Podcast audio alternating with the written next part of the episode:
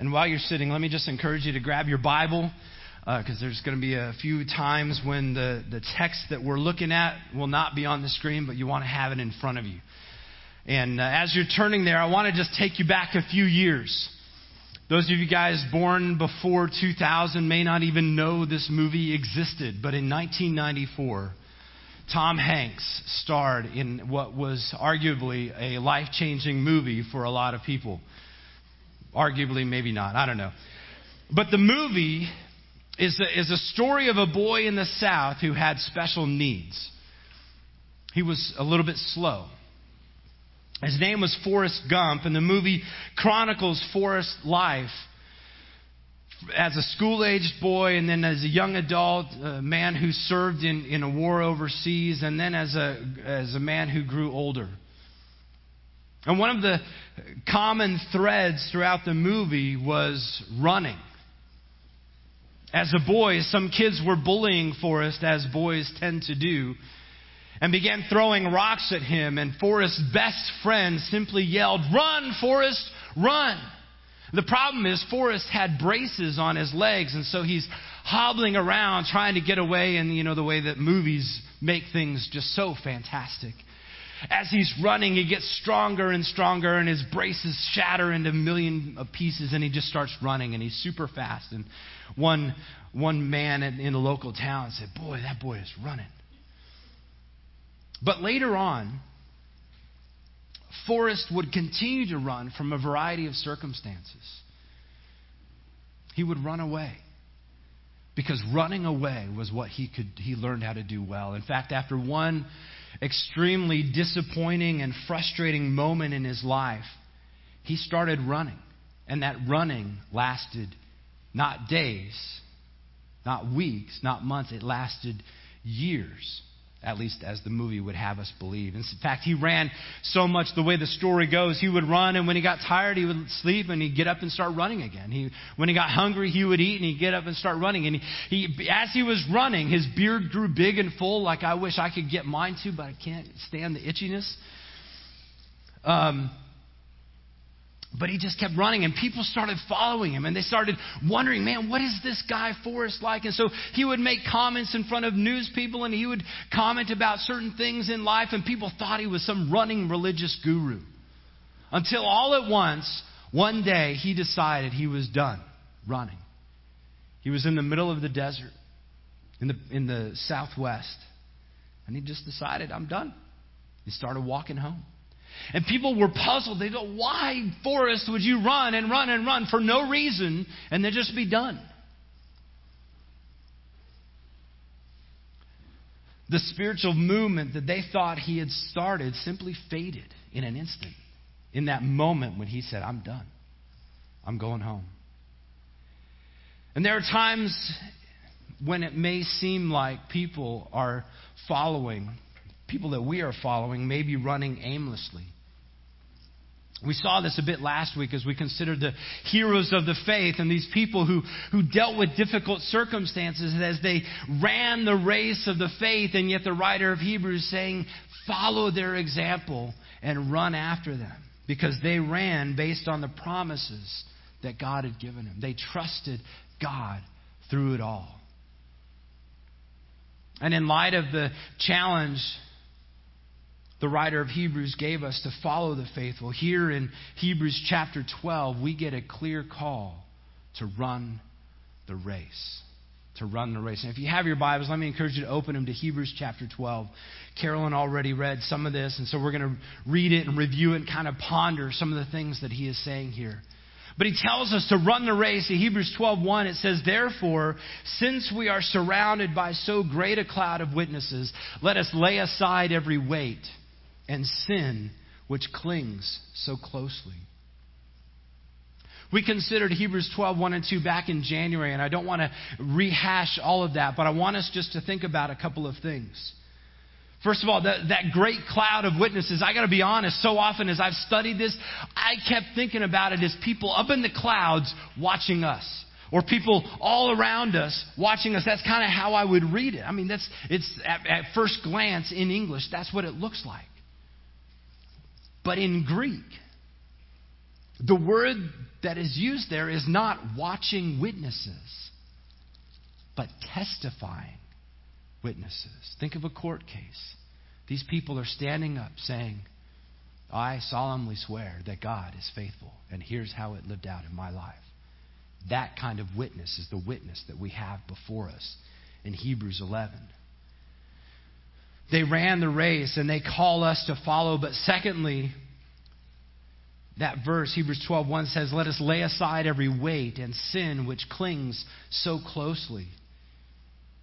And in order to effectively run this race, there will be some removal. There will be things that we have to take off. We're going to consider this again in a few minutes, but I do think it's important to remember or to think about what are these weights? What are these things that are holding on to it, that we're clinging to? There are times when we would use weights for training. I remember when Zach was running cross country and he would put ankle weights on his legs so that he would run really well, so he would get stronger. And so he would, you wouldn't do that? I'm imagining other people then. Just go with me. So people, imagine imagine putting ankle weights on and you're running, not the race, but you're running to train, and so you're going to get stronger. You're going to get bigger and faster. Or you're going to put stuff on your arms if you're going to be boxing and things like that. But when you're in the fight, when you're in the real race, you're going to take those things off. You're going to remove those in order that you might run faster. There are times when weights can be used for training, but we certainly don't want to run the race and be bagged down, bogged down by that. But I think for us, this could sometimes include possessions stuff, these things that we work so hard in our lives to accumulate, stuff that just, when we're gone, it becomes meaningless. But there's also this phrase, the sin which clings so closely. Some translations call that besetting sin. Like besetting, we don't speak like that. What is besetting sin? And these are the, the fact is, these are sins that you and I struggle with independently. You, I have struggles that are different from yours, but they each kind of beset us. They entangle us differently.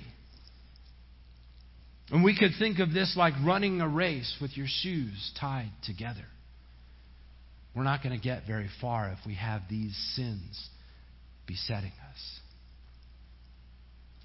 The charge that we have to run the race includes this call to drop the excess weight and, and, distractions and free up ourselves from a life of sin.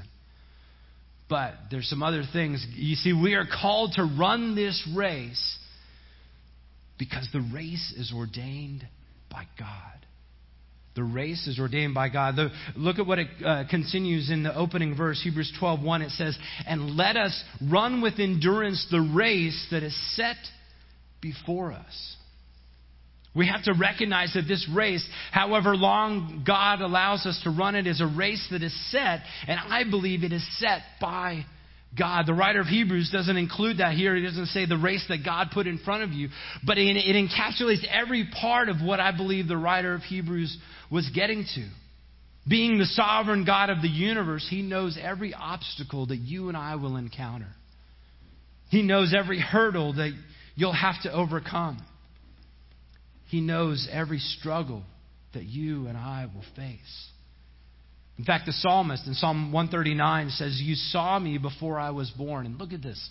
Every day of my life was recorded in your book. Every moment was laid out before a single day had passed. And I hope that gives us confidence and joy knowing that God is fully aware of every encounter. We may not like them, but we can find confidence in knowing that God is allowing these encounters for a reason. As you may remember, we've been praying for Danielle's sister for months. If, if you don't know, she had a brain tumor that was removed in July. And the surgery went well. The tumor came out cleanly. In fact, she came home just a few days later, and then nausea and dizziness and all sorts of other things, headaches began to come back in. And so she was admitted back to the hospital. And For the next eight weeks, she was basically in and out of ICU. Not something that you would expect of anyone, much less a person who was 47 years old. And she was finally home. She came home earlier this month. But she's still fighting the nausea. She still can't see. One eye doesn't line up with the other one, so she has double vision, which makes her even more nauseous. But she's getting stronger and she's gradually walking um, better. But I have been so encouraged by Danielle and Teresa's dad, my father in law, as his trust in the sovereign plan of God for Teresa has been unwavering.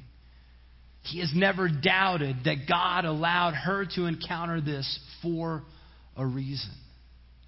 For her benefit, for the benefit of her immediate family, for the benefit of her extended family, for the benefit of the hundred or so people that he is constantly sending email updates out to all over the world, so that they would know that God is still in control.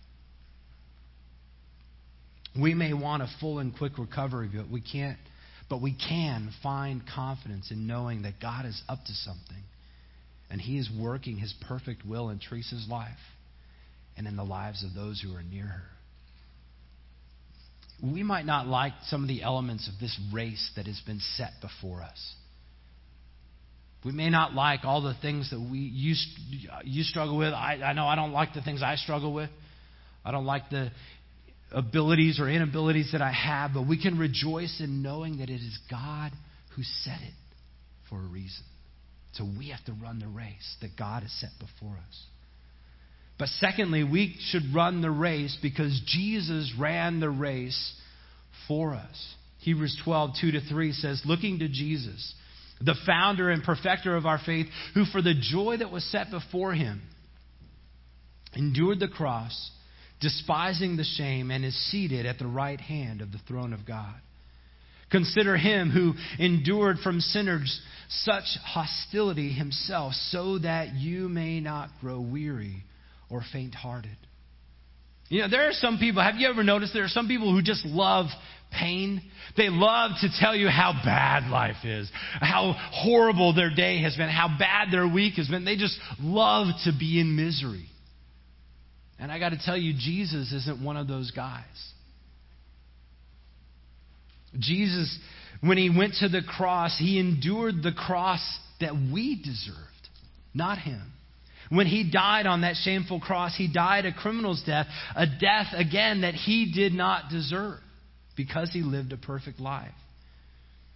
He despised, or, or literally, he looked down on the shame that was cast upon him.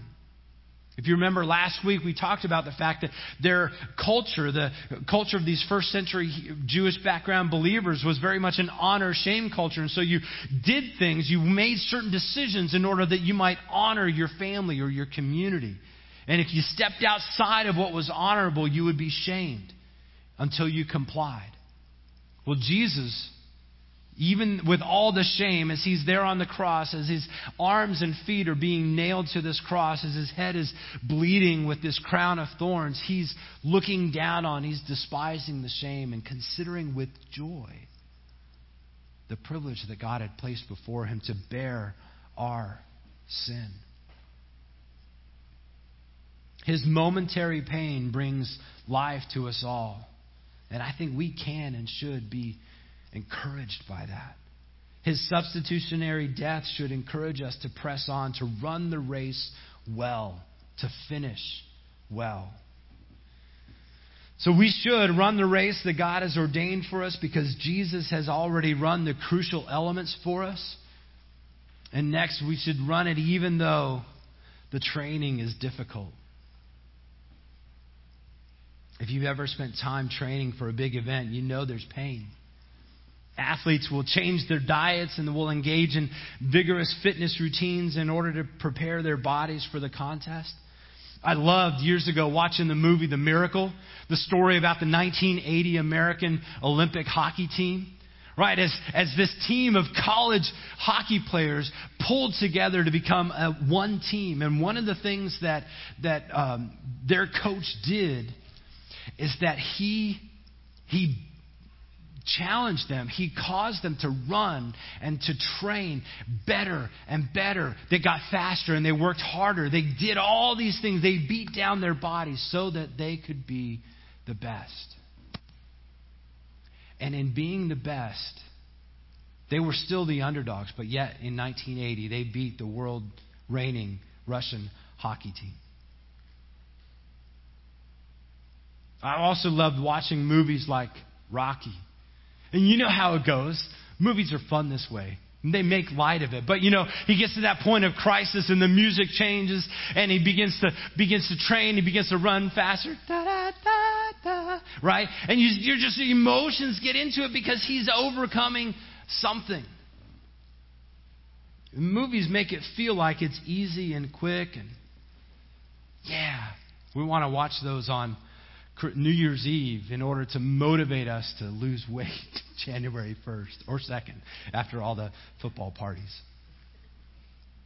But in our lives, our training or our discipline will be difficult, but it will be worth it. Here, here's a couple things I want us to think through. And one is that we can run through the training because we know that God is loving us as His children. Hebrews 12, 7 to 8 says, It is for discipline that you have to endure.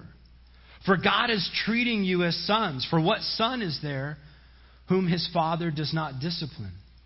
If you are left without discipline in which you have all participated, then you are illegitimate children and not sons. The discipline that we endure is a discipline, there's a demonstration of God's love. And it's so weird to think about it like this. I mean, kids, think about it. Do you enjoy when your parents discipline you? Not really. But it's a demonstration of their love for you that, so that you will not make that mistake again. But what does this discipline look like from God? You know, the writer of Hebrews doesn't give us that insight. He doesn't help he doesn't show us exactly what they're going through, but we know from elsewhere in the book that his audience was experiencing persecution and pressure to return to the old ways. And we can also understand that sometimes our training or discipline might look like sickness. It might look like financial struggles. It might look like disappointment that that job that you wanted didn't come through. It might look like that failed relationship. All of those things are designed to make us holy. Here's the second thing I want us to think about, and that is that we can run through the difficult training because the outcome will be holiness. The outcome is making us more holy. The process is making us more holy. Hebrews 12, 9 to 11 says, Besides this, we have had earthly fathers who disciplined us, and we respected them. Shall we not much more be subject to the Father of spirits and live? For they disciplined us for a short time, as it seemed best to them. But He disciplines us for our good, that we may share His holiness. For the moment, all discipline seems painful rather than pleasant, but later it yields the peaceful fruit of righteousness by those who have been trained by it. So, just as an earthly father will discipline us, so, God, so too God does that for us, purging sin, but also strengthening us. Remember, the writer of Hebrews has said you want to lay aside every weight, take off those excess things. So, that's, that's the training part of discipline. But there's also that correcting part of discipline, that purging of sin from our lives. And God, in the discipline, in the training that He allows us to encounter, is really dealing with both of those in us. And the, while there are some things that God is doing, the writer of Hebrews gives us some encouragement for actions. In fact, if you have your Bibles open, I want, to, I want you to look, starting in verse 12, Hebrews 12, starting in verse 12 through 17. And I want to read a section and I want to comment as we go through it. Beginning in verse 12, it says, Therefore, lift your drooping hands and strengthen your weak knees. Make straight the paths for your feet, so that what is lame may not be put out of joint, but rather be here, be healed. You see, here what's happening is he's going back and he's referencing passages from Isaiah and Jeremiah. When, but the challenge is when difficult times come, it's easy for us to play the victim. It's easy for us to feign helplessness and say, oh, God, my life is so difficult. My life is so challenging. I'm just going to give up. Let me lay in bed. Let me cover my head over, with my covers and just cry. And he's, he's challenging us here to no, strengthen those weak knees. Lift your drooping head. Stand tall and keep moving. And then he continues. Look at what he says next. He says, Strive for peace with everyone. Strive for peace with everyone. See, the challenge is we ultimately won't be at peace with everyone. Because ultimately, for peace to happen, two people have to agree. And if one of only one of them is striving for peace, the other one can be just moving away, doing whatever. So it's up to us to strive to be at peace with everyone, even those who have caused us pain, even those who have caused us disappointment and hurt. And then he continues, and for the holiness without which no one will see the Lord. You see, this side of eternity, we won't ever be completely holy, but we should continue to strive for it.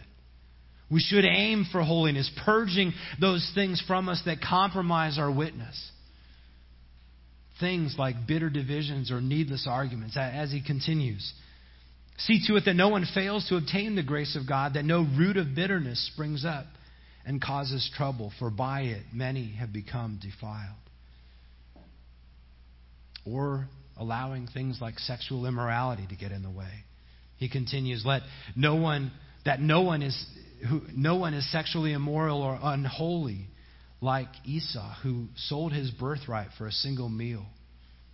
For you know that afterward, when he desired to inherit the blessing, he was rejected, for he found no chance to repent, though he sought it with tears. See, as believers, allowing things like divisions and bitterness and immorality, unholiness, they open up doors for controversy. They open up doors for weakness in our witness. And we run the risk of destroying that witness in the world. But I want to encourage you if you're not yet a follower of Christ, I want you to understand that there will be one day a point of no return. Esau made a decision and he gave up something and he willingly chose to give up his great inheritance, his birthright, which back in the day, if, if you know, he had one brother, and so essentially the inheritance would be divided among three. So he would get a two part inheritance and his brother would get one. Well, he sold his birthright so now it's switched. And he could never get that back. He, there was a point in which he could not return to that which he gave up.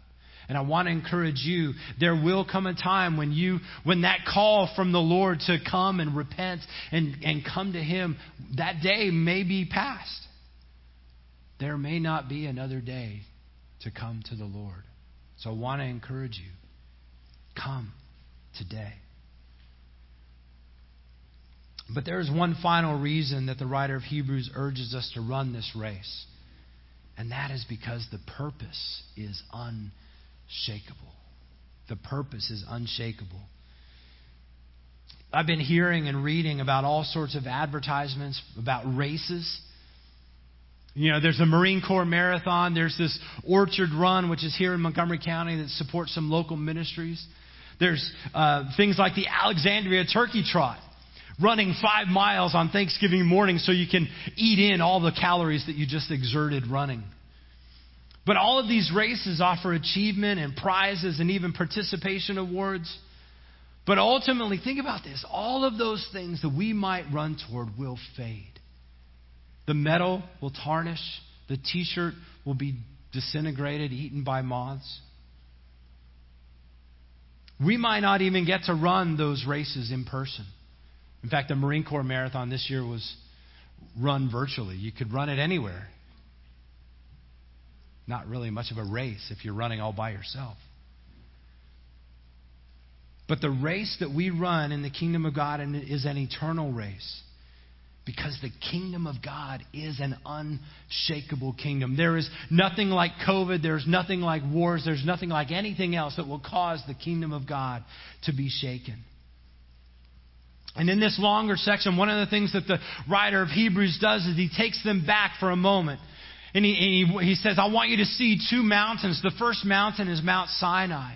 And at Mount Sinai, this is the place where, where Moses received the law. This is the place where God gave the Ten Commandments to the people. This is the place where God gave the covenant. But in the way that it was delivered, if you remember back in Exodus, that mountain was covered with a cloud and there was lightning and there was thunder and it was very stormy and tumultuous. And, and it invoked fear among the people of Israel.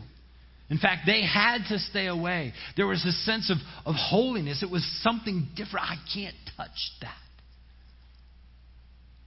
And, and, and the writer of Hebrews saying, that's what was. But he's saying, You now have been called to this other mountain, this Mount Zion. And this is not a mountain of fear. This is not a mountain of, of separation, but this is a mountain of welcome and gathering and acceptance because of what Jesus has done. Look at what it says in verses 22 to 24. He said, But you have come to Mount Zion and to the city of the living God, the heavenly Jerusalem, and to innumerable angels in festal gathering and to the assembly of the firstborn who are enrolled in heaven, and to God, the judge of all, and to the spirits of the righteous made perfect, and to Jesus, the mediator of a new covenant, and to the sprinkled blood that speaks better, speaks a better word than the blood of Abel. And because Jesus has mediated this permanent, eternal covenant, we are welcomed into his assembly into this Zion, the city of God. As we talked about it last week, we don't have to perform. We don't have to earn our place. Jesus Christ has already earned that for us. We just have to receive it by faith.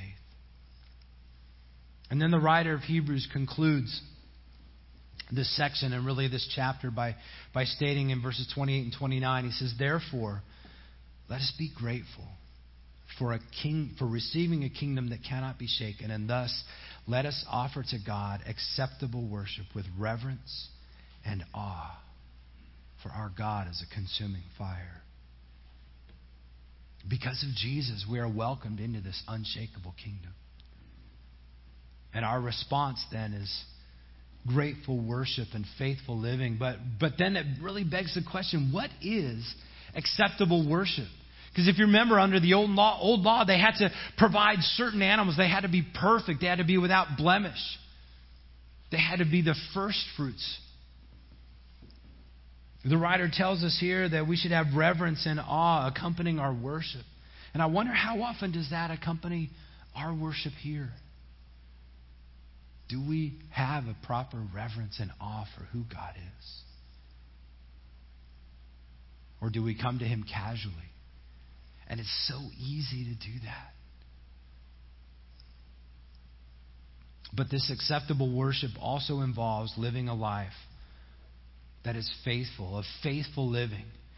And next week, we're going to get into that a little bit more. But as we close, I want you to imagine something with me. You see, there are some people who, if you think about it, the, the, the book of Hebrews gets categorized as an epistle or a letter, an extended letter.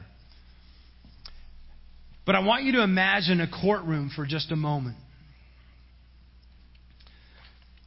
Because if you think about it, some, some would say that rather than being a letter, this extended, this 13 chapter book is really an extended sermon or a speech or a, or a rhetorical argument, trying to get people to think about something.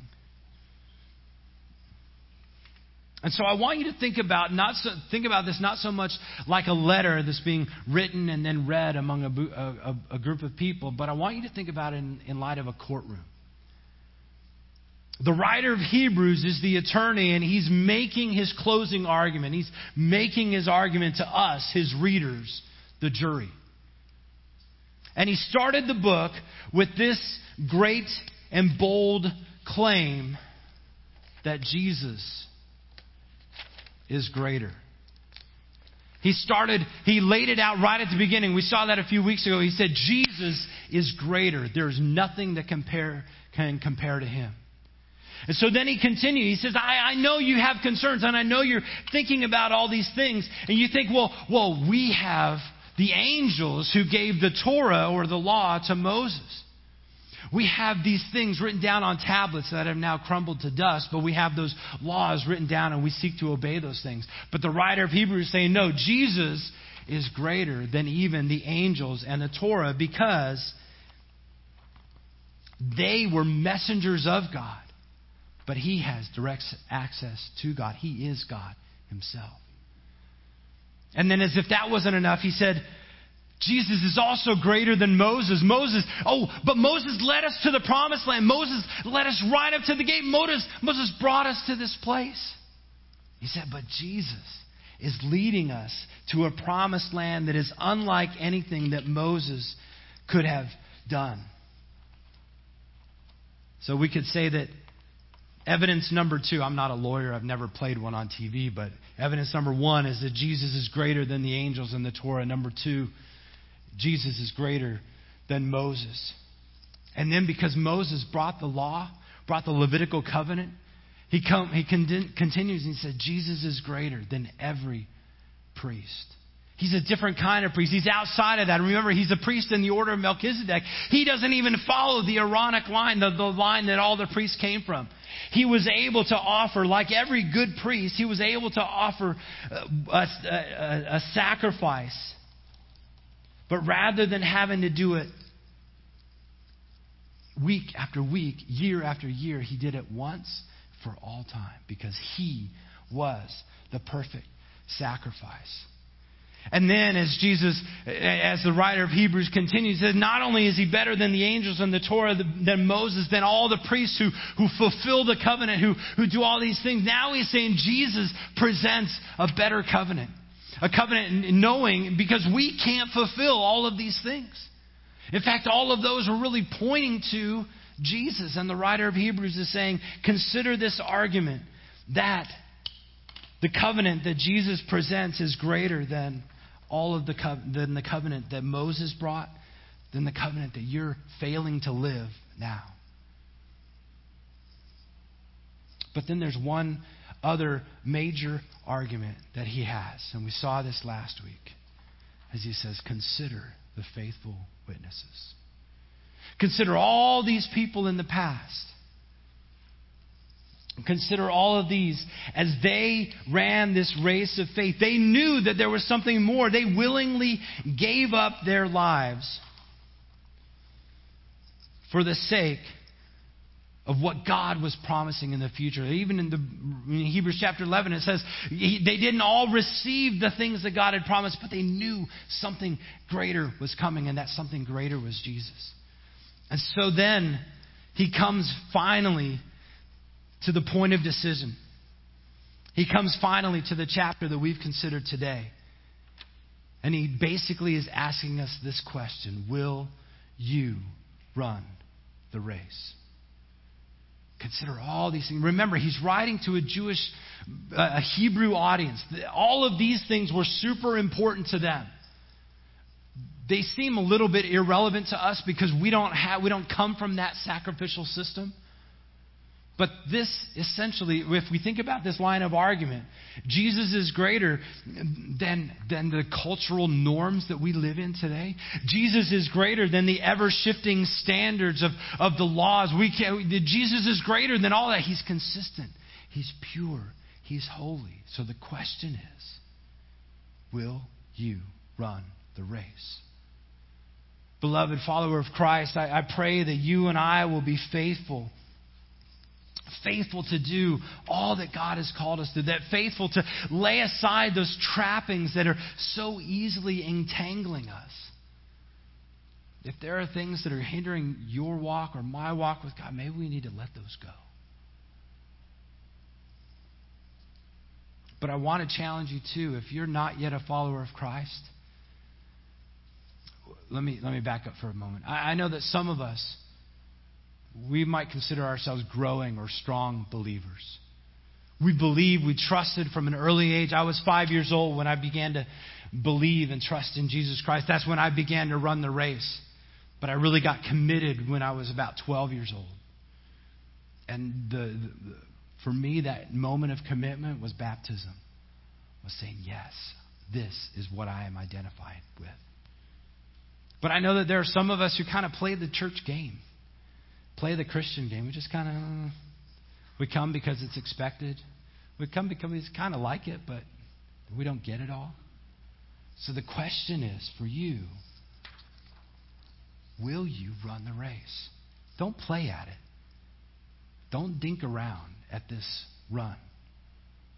Get serious in your walk with God. But I know that there are some of us who come, maybe we're searching, maybe we're curious, maybe we're thinking, hmm, but you don't yet believe. So I want to ask you will you commit? Will you run the race? Amen. But I think there's another group. Some of you guys are here. You don't believe. You don't want to believe. And you're here because you're being nice to those who love you. The call is the same for you. Will you run the race? And, and really, you know, just as any race you might run takes an entrance fee, it takes signing up, it takes jumping in. That, that entrance fee has already been paid by Jesus Christ. So all you have to do is receive it. And the way you receive it is by simply stating, God, I know I'm a sinner. I know my sin separates me from you, and I know that Christ has paid for that. So I believe by faith. And then at some point in time, at some point in time, there's going to come a time where, when, when you need to go public. You need to go public. And as a follower of Christ, going public is getting baptized. I, I think I've mentioned this before. I was about 12 years old when, when I was really wrestling with the Holy Spirit. It seems weird. I mean, 12 years, uh, who does that at 12? I'm not saying I'm anything special, but I hadn't been baptized yet. And I grew up in a tradition where you were saved and then you were baptized. And my parents said, We don't want you to get baptized at 5, 6, 7, 8 until you can clearly understand what you're doing. And so at 12 years old, the Holy Spirit was saying, Hey, Joel, it's time. You need to identify with me. And I'm like, No, no, no, no. If I do that, I'm not going to get cool stuff. I want my toys, I want a cool car.